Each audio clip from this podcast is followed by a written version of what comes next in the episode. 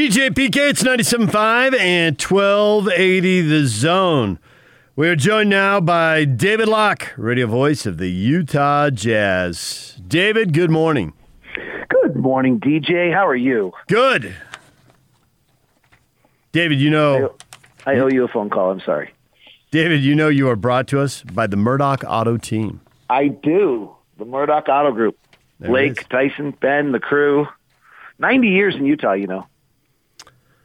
The Murdock Auto Team bringing you David Locke this morning. And David, we have to talk about uh, something other than Jazz to start this off.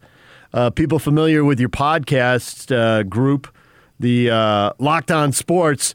So, are you still running the show there? I know you're cutting you're cutting mega deals now. Are you still gonna you still gonna have your hands in this thing? I think I'll keep my hands in it. I'll oversee. Um, I've got we've got a staff of people, and now we're part of a massive company that um, can probably do most of the things I was doing better than I was.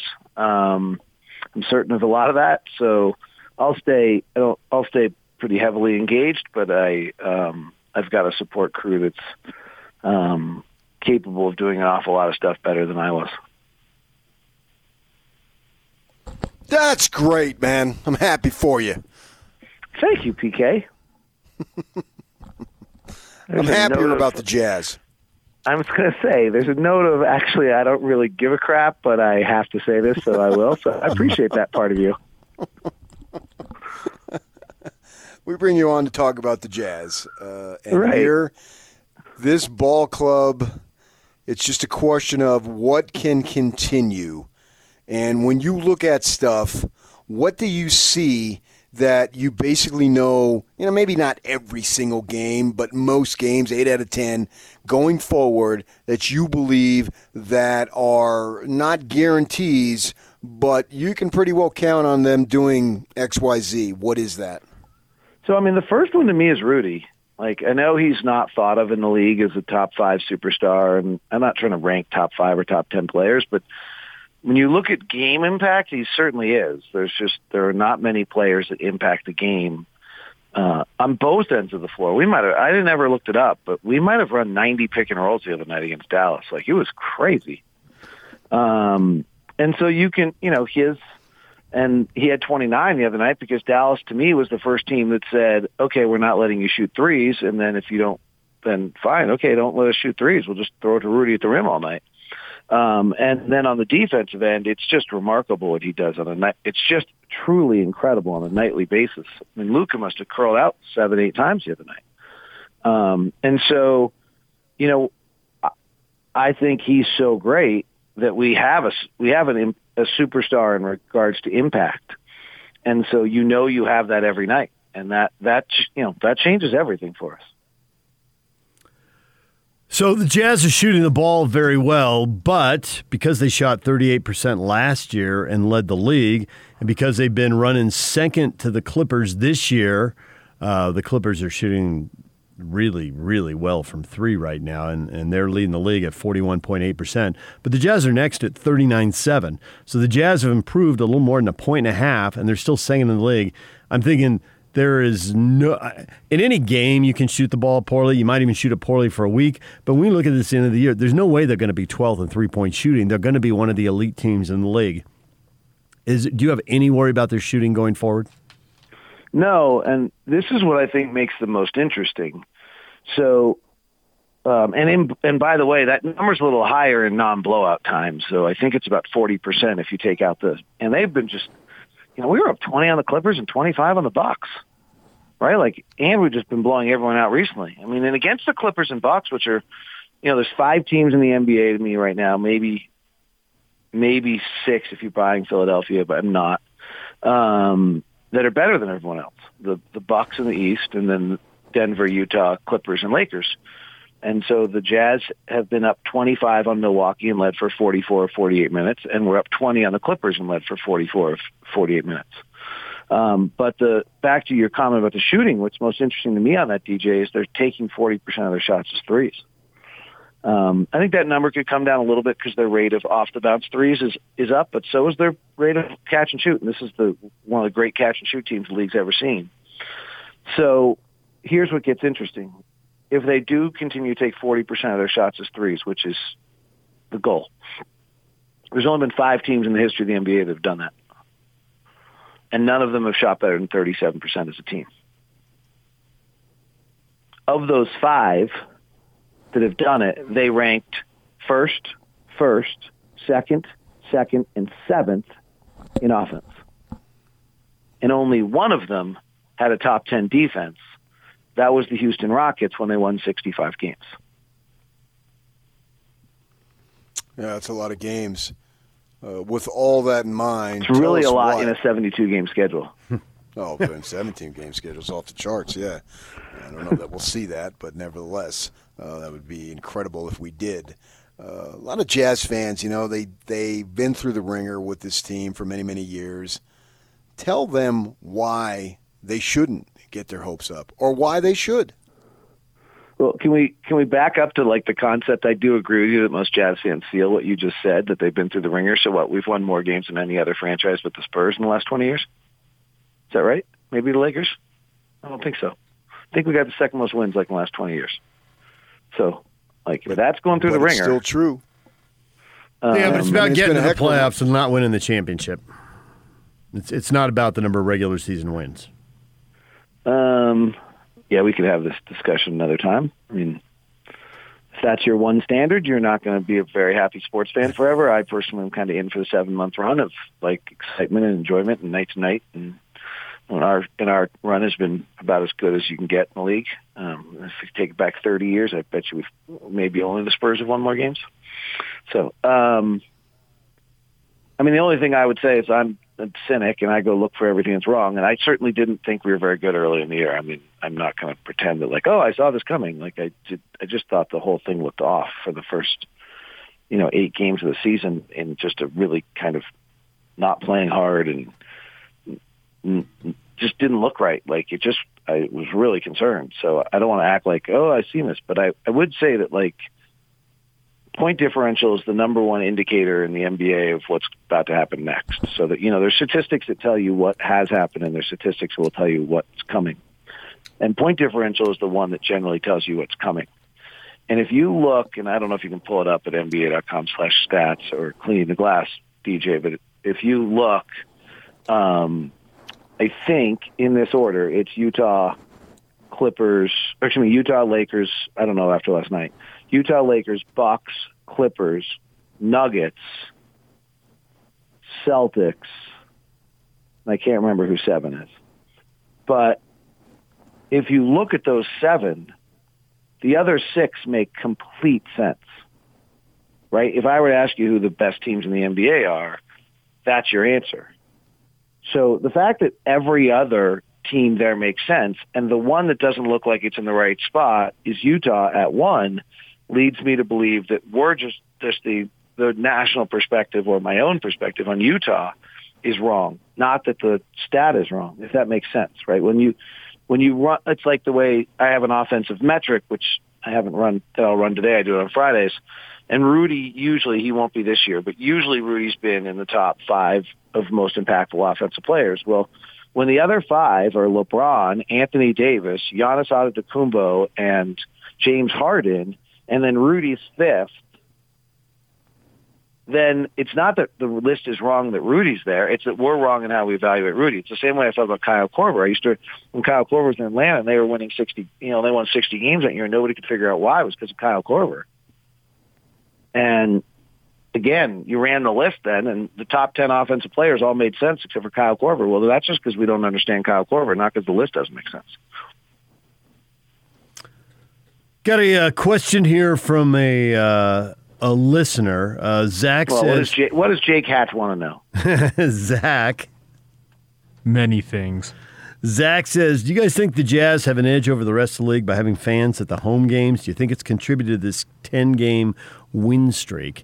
Now, I'm not in the arena. Watching on TV, I would say it has maybe a little impact, but pretty minimal. There's so few people. But you're in the arena for home games. What do you think? It has to have some impact. I think the biggest storyline of the season is the no fans. The blowouts, the home teams losing has had the, has had a tremendous impact on the season. I, I haven't checked the latest numbers, but I believe road teams last time I checked had won more games than home teams.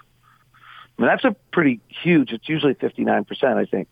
It's a pretty dramatic change. And, you know, early in the year, everybody was wondering about the blowouts. Is it because of lack of training camp? Is it because of COVID roster issues? And, and my take on that was it was because of lack of fans. And if you looked, it was the home teams getting blown out. It, it might be small, it might be subtle, but the standing ovation they got at the end of the second quarter the other night when they were just so brilliant against Dallas and crowd came to their feet, it, they can hear it. 1,500 people, like, or more and more, it feels like, but I don't know what our number is that we have in the arena right now. Um, it, it ma- like I think it matters. Um, you know, there's two things that I think will be interesting to to keep an eye on here. Um, if you actually do the analytics on home court advantage, it it does not exist except for in Denver and Utah. Um, teams that win a lot of home games are usually just good, and that's that's why they win home games. It's not because the home because of home court advantage because they're good. The Celtics win a lot at the Garden when they had Larry Bird and Kevin McHale because they were good. The two teams that outperformed their natural performance over the extended period of time are Utah and Denver, which is altitude.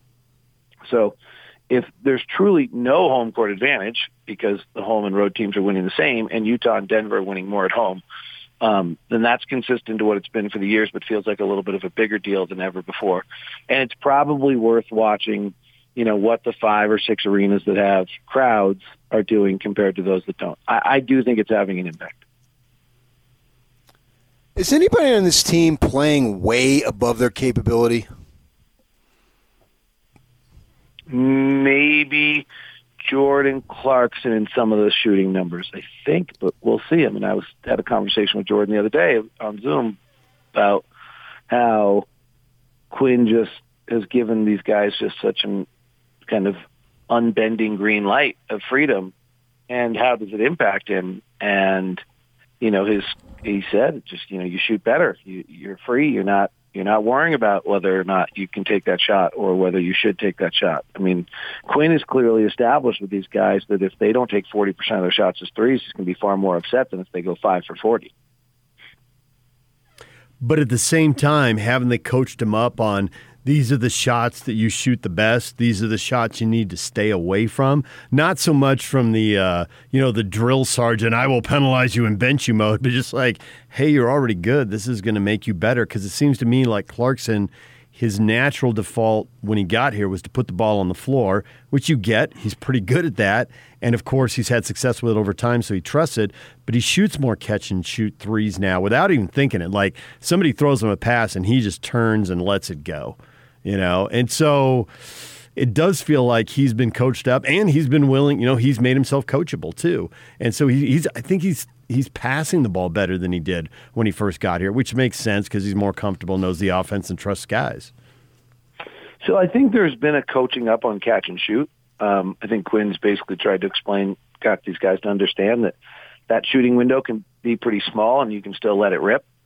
Um, you know, we have the last year we had the best catch and shoot team in the league, and we were like 21st or 22nd in attempts. So um, if you can get yourself up to 13th, 14th in attempts, and you, even if your percentage drops a little bit, it's good good call. Um, and then, and that's not a small sample size. That's last year, but also if you go back over the last four years on standstill catch and shoots, Donovan's number two in the NBA behind Joe Harris. Bojan's like 20th in the league. Conley's like I think 13th in the league. Joe, George, and Jordan are all about the exact same at about 30th in the NBA. So you've got your five five shooters. I'm forgetting somebody in this group. Uh, Royce is right up in there as well. You know, you got your six shooters, um, six or seven shooters on this roster are all elite, elite level. Um, for those that are stats geeks, the effective field goal percentage is over 62% for all of them on catch and shoot standstill threes. So you know, yeah, certainly you're trying. You've kind of been they've been told on that one. The one where I do see the freedom is, um, is the either walk up three in transition or the off the bounce three on the pick and roll, um, which actually are not generally very high percentage shots. They're kind of shots that you know the Milwaukee Bucks have made a living kind of letting people take, and our guys are playing with some freedom on that um, and shooting it well. I, I think in regards to sustainability, as a unit. Um, our defensive effective field goal percentage and our offensive effective field goal percentage are a little too far off the natural norm for the end of the season. A little bit, particularly on the defensive end. If you go back through the history, teams are not usually more than two percentage points off the norm, so the standard deviation. And I think we're about three and a half right now. So that'll come down. Like our defensive effective field goal percentage, our offense is a little high too, but we might just be an elite shooting team, which if you go back, like the Warriors were five percentage points better than league average, and I think we're three and a half right now. So that may or may not move, but otherwise there's nothing that we're doing that seems abnormal. Okay, so if that defensive thing comes back to norm, does that translate into fewer wins though? So it means our I think our differential right now is like 12 and so it brings us down to like 8 or 9. Okay. Right? Like so then we're on pace to win a 9 point differential, so I can't do this quite off the top of my head, but I think is about um, traditionally, sorry, I'm just trying to do math and it hurts. I think that's about a 57, 58 win team. Um, instead, full, we're pacing a, right now at like 64. In a, in a, full season, right? When you say in 50, a full season, yeah. yeah. Okay. Right, so we're borderline 60 win team if the numbers come down, and right now we're pacing at like 65, 66, which is a little absurd. So, short term questions. Do you have any idea how long Donovan Mitchell will be in concussion protocol or how bad Derrick Favors' uh, um, back stuff is? Uh, how long they might be out? Any any clue on that? Mm, only, I, I, um, I'm pretty tentative to talk about injuries. I think we'll see them both pretty soon. I do think the Favors sitting out due to back soreness will be the beginning. We're at that stage of the season and I think we're going to start seeing universally across the league. But I think with the Jazz as an older team with some nicks, like I would suspect that we start to see Mike miss some games. I would suspect that Joe might still miss some games. I would, you know, uh, Bojan will beat you up before he lets you miss a game. But I think there'll be a little. Derrick will probably miss some more. I I think we're gonna the depth is going. Juwan Morgan, Miye Oni um, are going to get tested here um, and have to and have to contribute. Um, I think we're just going to begin to see they're playing 20 games in a month. It's crazy. Like you just can't really play everyone every game anymore. Like you've got to slow this down at some point. And I know we're hot and you're reluctant not to, but just logical deduction that at this point of the season we're going to start seeing this universally across the league where players who are nicked if you're at all nicked up and you don't take the day off, you're going to have playing three games in five nights, and then you're going to be in a bad place. So you're going to have to take a few nights off.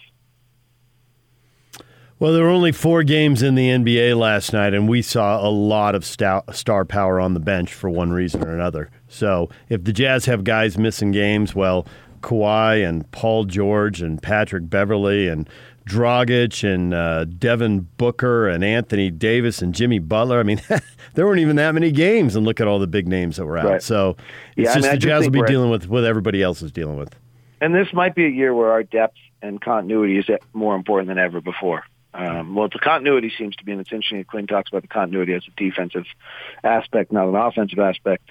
Um, but I, I do think that we'll, you know, I just think that that's, and you know, you made a great point last week, DJ, that I think really resonated. That the one seed actually has some importance because you don't want the Lakers or Clippers. Denver's not that far off, though.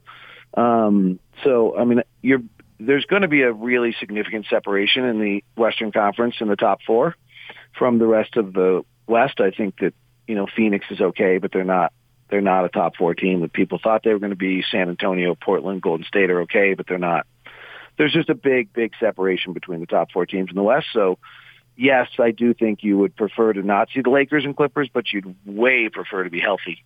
And I think you know we're gonna we're pretty we're 25 percent of the way through the season. We're going to begin to see that.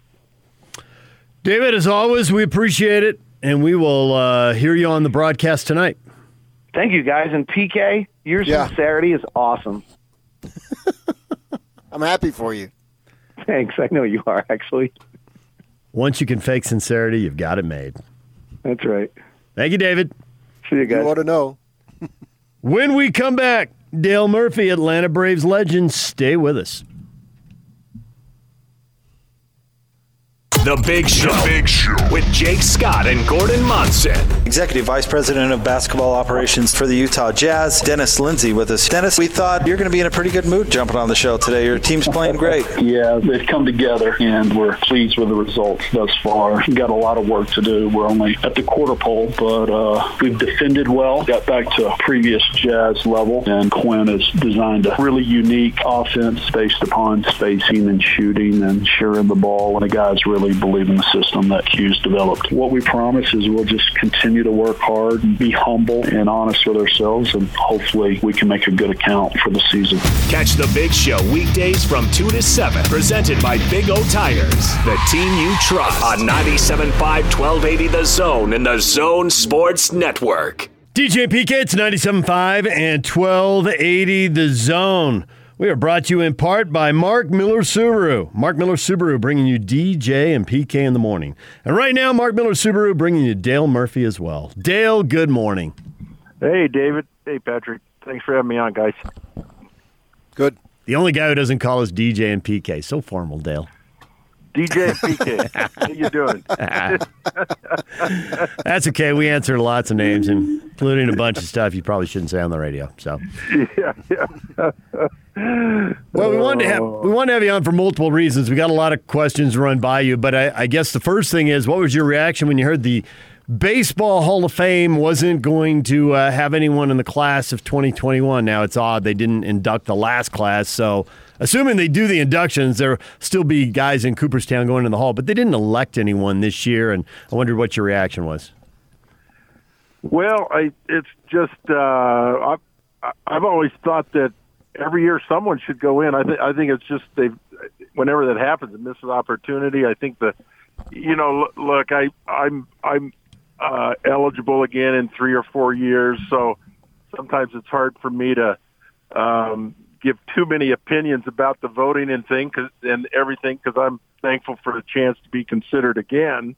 Uh, they've actually changed things, you know, for guys from my era, so to to give us more consideration. So I'm very grateful for that. But I think I think everybody is kind of wondering what kind of system work or if it really does work. There's a lot of controversy about that. It's a really different kind of uh, a system when no one goes in. There's there's people that are um, worthy of it. I guess is what I'm trying to say. And and when someone doesn't go in, now they're going to catch a little bit of a break because if the ceremony does go on as uh, scheduled this year, they'll have the 2020 uh, inductees to celebrate. But I, to me, if if if everything you know was normal and we missed a year of induction, it it I just don't think it's good for baseball. An opportunity to market the game, which we need, um, you know, and the town of Cooperstown is relies on it so much.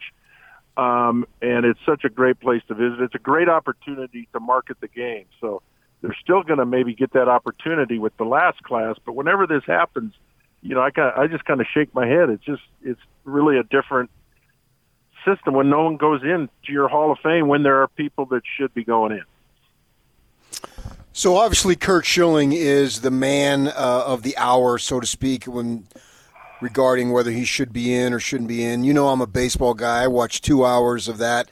Turned on the TV the other day because I knew it was coming. Watched two hours of the Baseball Network, and there's a lot of talk of, of, of Schilling and his right right wing views and all that stuff. It's not anything that I would uh, necessarily endorse, but I try to separate that. And like for me, I maintain a John Wooden vote for best college player of the year. And they put in character and all that, but they separate that out so the voter doesn't have to do it. The committee that forms the list of guys takes care of that for you, and then you vote one through 10, one being the winner, and then 10 being, you know, the least guy, but ever on the ballot. So I don't have to worry about that. They handle that. One of the things that caught my eye is that Harold Reynolds was saying, you know, there's a lot of talk about his views, and they seem extreme to one degree or another, but he said, go back and ask his teammates that played with him what they think of him, because those are the guys that are with him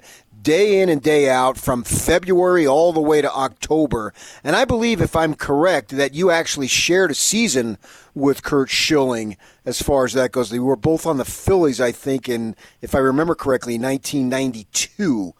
Uh, correct me if I'm wrong. But anyway, what do you think about Yeah. all this other stuff that is perceived as uh, character flaws or issues relative to on-field performance? Yeah, we were. Yeah, it, there's a little ca- caveat or whatever the word is uh, on the '92 season because I was I was on the DL and in Atlanta recovering from staph infection.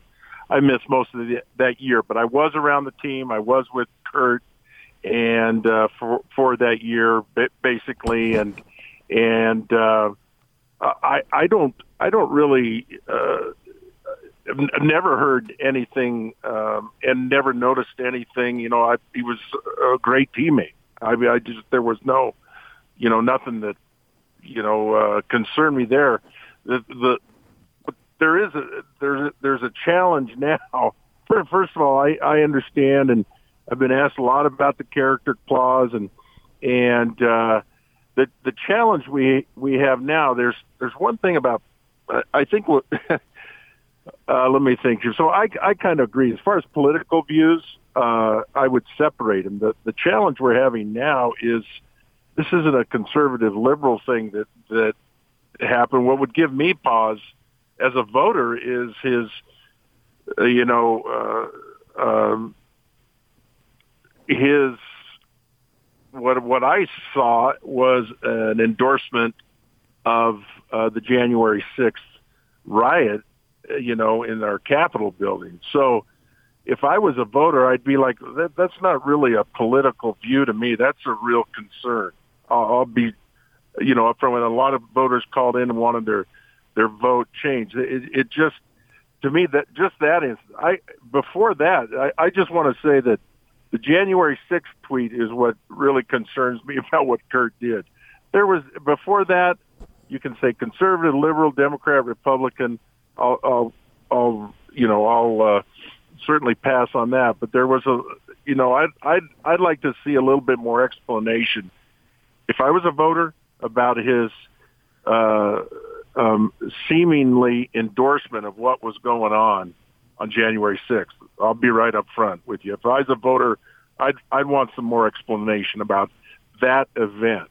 Now, prior to that, um, you know, I know he's said what he said, or you know, but I would, I, I, I probably would have voted for him. And the funny thing is, he's got a big problem with a group of people that were 16 votes shy of putting him in the Hall of Fame anyway. So he probably would have gone Yeah. in next year. I, I think, uh, I think Curt is. I'll be. I'll be. I'll tell you. Here's my opinion. Curt's. It, it seems like he's he's changed over the years. That's the best as I can say it. Um, and and some of these things, if I was a voter, I, I would say I not I wouldn't say some of the things I'd say. The January sixth tweet uh, would concern me as a voter. That's all I would say. But I agree. I I think we got to be very careful about political opinions uh, or political stances. To me, that wasn't. I'm just talking personally. That that's not a political. I, I just that really concerns me. If that makes any sense to me, endorsement of Right. what happened on January 6th, if if indeed that's what he was doing, is not a is is a, a point where I would draw the line personally. Uh, other than that, his baseball skills and around the locker room, I, I have no issues with. No issues with. So that uh, uh, I, I think I, I, I've, you know, trying to make some sense there. I, I think that is how I would feel if I was a voter for So- Curt. So to- Tony Kornheiser, who used to write in the Washington Post and is now on ESPN's Pardon the Interruption podcast radio guy as well, he had a line once about a. I'm paraphrasing, I may be a little off, but if you took all the cheaters, the scoundrels, and the liars out of the Hall of Fame, you could put the thing in a broom closet, which is a pretty good line.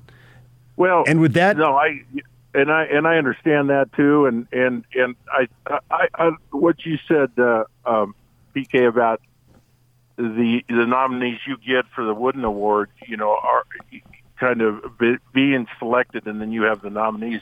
I don't know. We got we got the, the Hall of Fame and baseball. We got to get together and talk.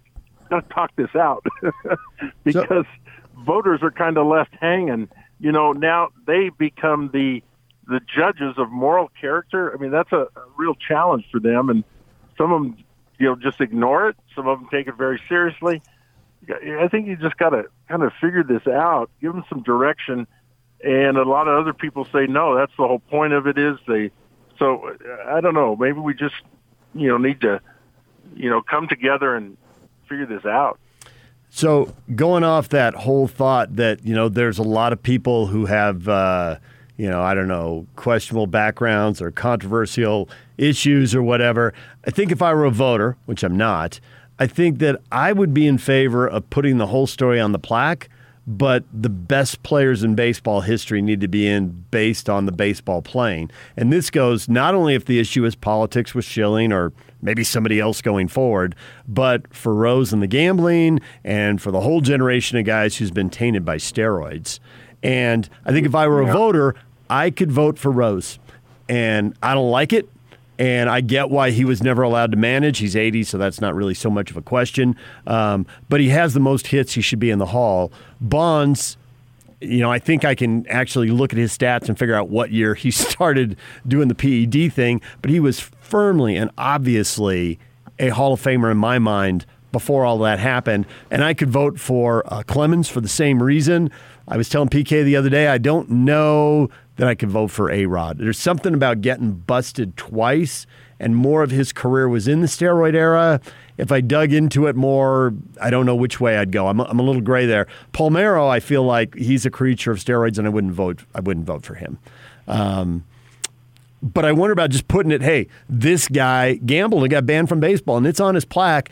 But his plaque should be in that. The history of baseball should all be in a museum somewhere. It's Cooperstown. I should be able to go there and see these guys' plaques and see the complete history of baseball, warts and all. Would you be okay with that? Do you think most writers could come around to that if if they hashed it out the way you were talking and we all got on the same page? Or, or is Rose like a bridge too far and I'm an outlier here? Well, I've I've I've kind of uh, on Pete. I've said before publicly. I per, personally, I'm not in favor of lifetime bans.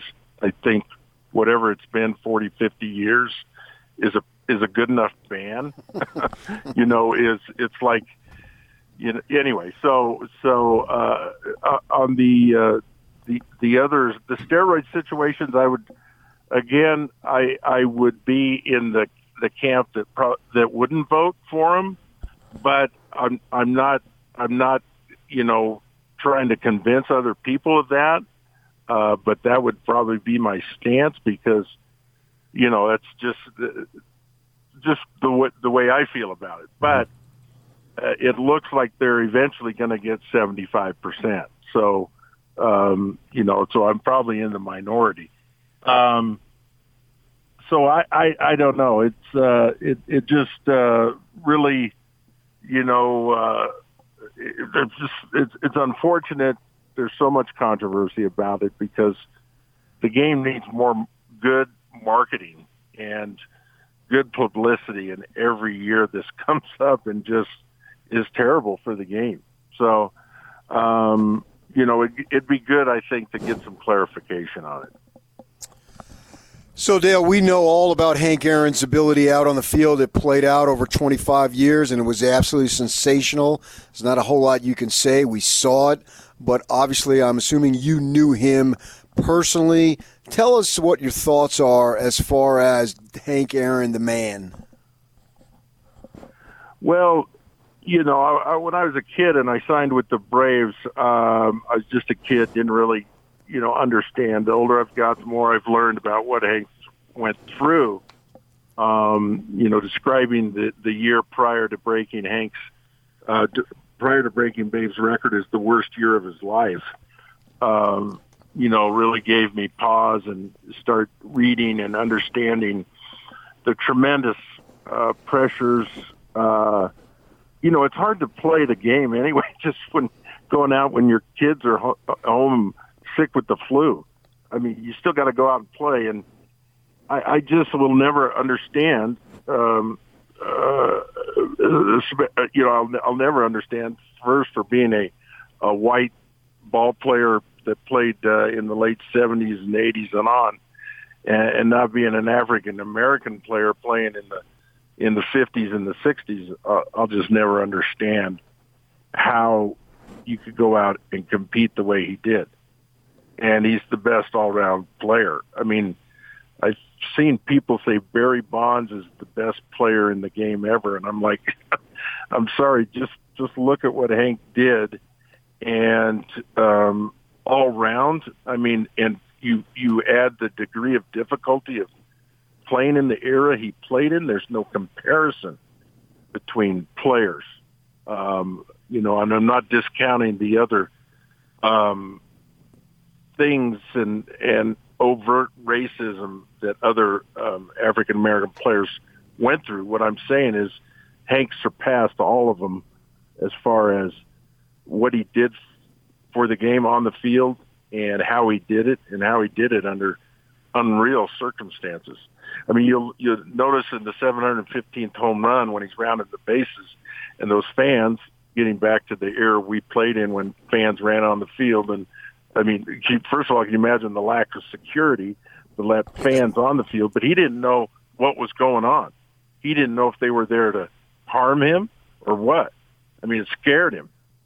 And and so you know, not being able to go home after the game, um, uh, staying at the ballpark, security with his family. I mean, um, just very scary situations that I'll never comprehend.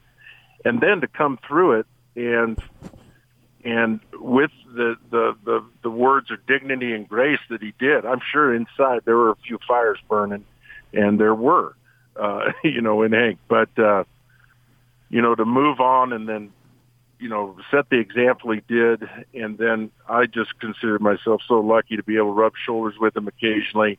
Um, and uh, have him be. You know, he was over the minor leagues when I was in the in the in the major league, so I didn't work with him directly, but uh, he was part of our organization, and his spirit permeated the whole thing. This is the whole organization. This this is how you play ball, and this is how you carry yourself as a human being.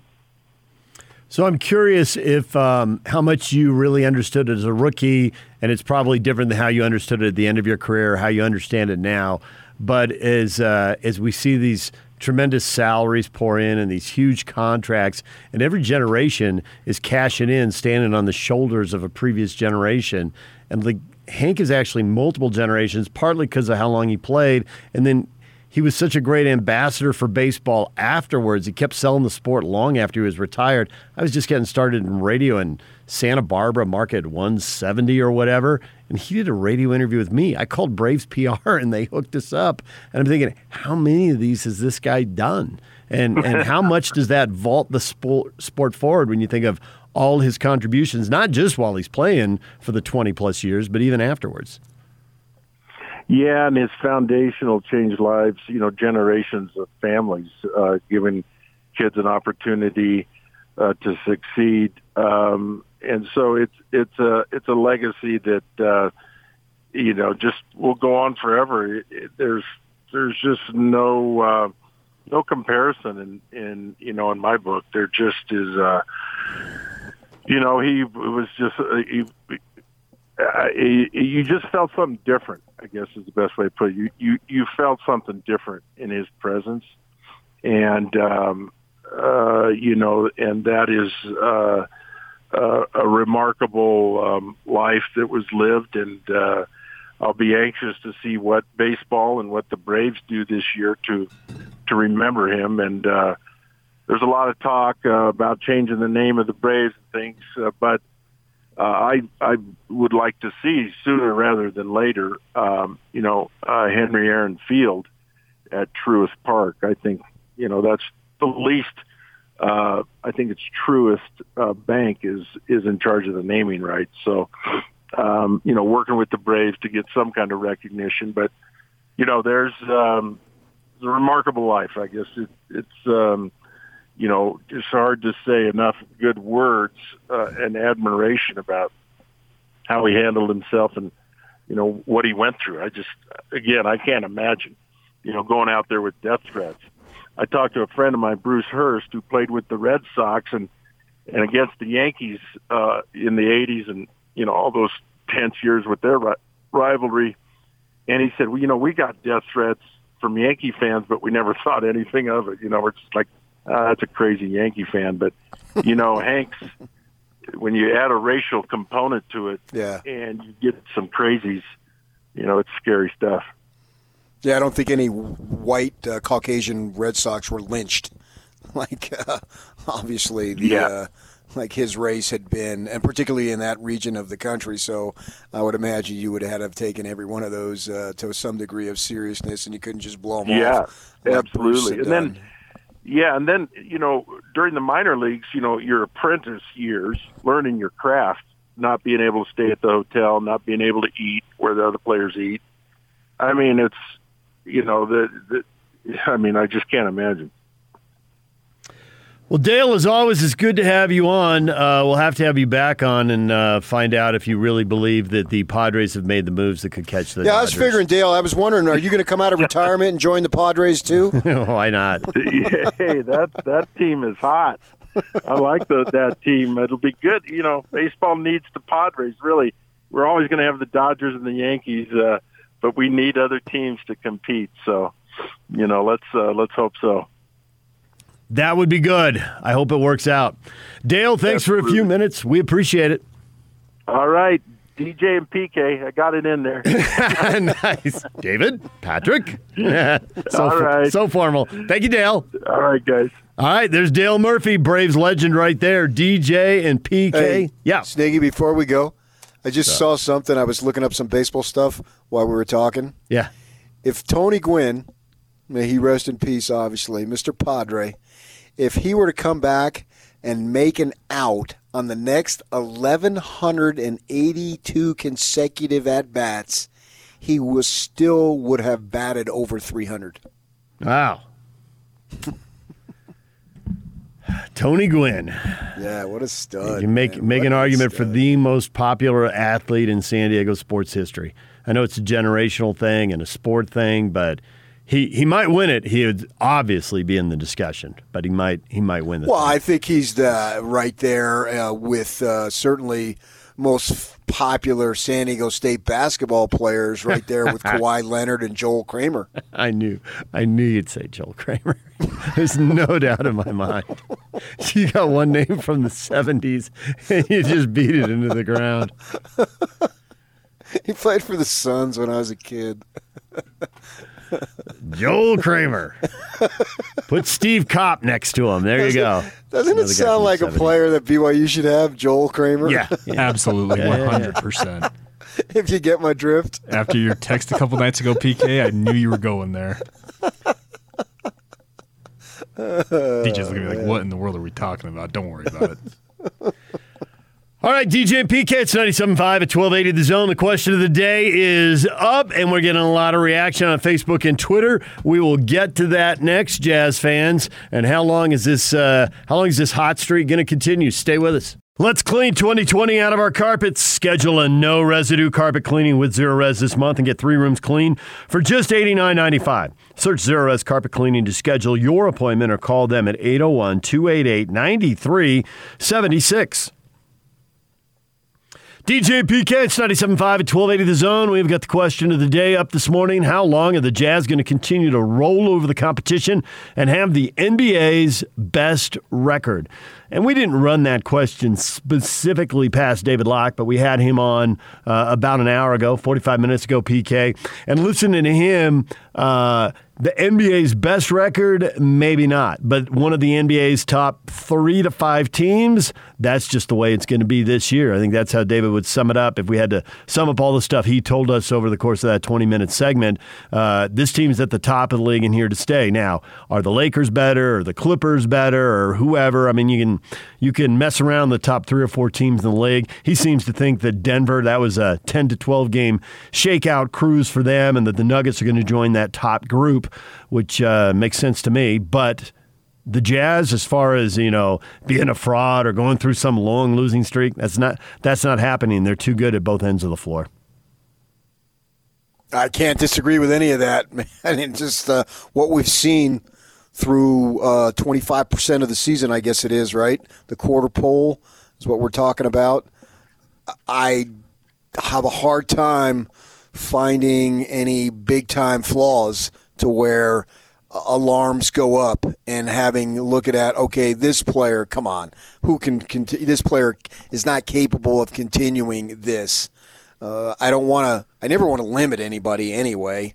Uh, that that seems ridiculous uh, and but at the same time you don't want to beat your head against the wall, wall if the player isn't good enough. You don't want to keep running him out there uh, time after time if he's not good enough. But as I look at this ball club, I don't see anybody that is just blowing me away to where, wow, I didn't see that coming. Uh, I, I, I just don't see any of those guys. So with that in mind, as long as Gobert is healthy, uh, they're going to have a defensive presence that is unlike any other in the league, and that's a great foundation even on nights when the shot isn't falling, you've got the foundation piece. So, you know, injuries can be the great equalizer in that regard, and you just don't know how that's going to ha- how that's going to play. But you do have a little history of Gobert back when he was with the Clip in the Clipper series, how he came back a little quicker than we thought. So eh, some guys heal quick faster and whatnot, and hopefully it doesn't even come to that. But you have to think that if that should happen, he'll get back as soon as he possibly can. I don't question that. There's no lingering there. So him being there, that allows me a level, and then I need to build upon that level. And they've built upon that level better than I thought. Now I thought I, I, I'm I'm the guy who said I thought they could push for the second seed, and I'm reading preseason prognostications, and I'm starting to think Am I just a big old homer, homer. here? I was willing to push for three, and I thought there'd be a pretty good reward for being third. And there still may. Uh, I think the Locke's point about, uh, you know, if you're one, you don't have to play the Lakers and Clippers back to back. But let's see how, and, and we need a bigger sample size with this Denver team. You lose three rotation guys. I'm looking at a story here that talks about the surprises, the NBA All Surprise team at the start of the year. They put Jerami Grant on it. I thought that was a big loss. Not that the other guys weren't losses for Denver. You know, they contributed. Well, you, Plumlee too. Yeah, yeah, Plumlee, and you know, it's. Uh, you lose three guys out of your rotation, and even if they're guys six, seven, and eight in your rotation, that's still a hit. You know, that that is still a hit. And I don't think the Nuggets lost guys six, seven, and eight. But they may have some young guys who can take on bigger roles. And as long as your your top player is an excellent player, how far can you fall really? you know, and so if you get a little bit more, maybe you do belong in that top four conversation. So we'll see if the Nuggets play their way into that. It's it's been going, been going better the last couple weeks for them. Uh, all right, we got to take a break. When we come back, we got people uh, lining up with their reactions to this question, including some amongst you who are very superstitious human beings. How long are the Jazz going to continue to roll over the competition and have the NBA's best record? A lot of your responses, your questions, some interesting points coming off of that, and we will get to it next. Stay with us.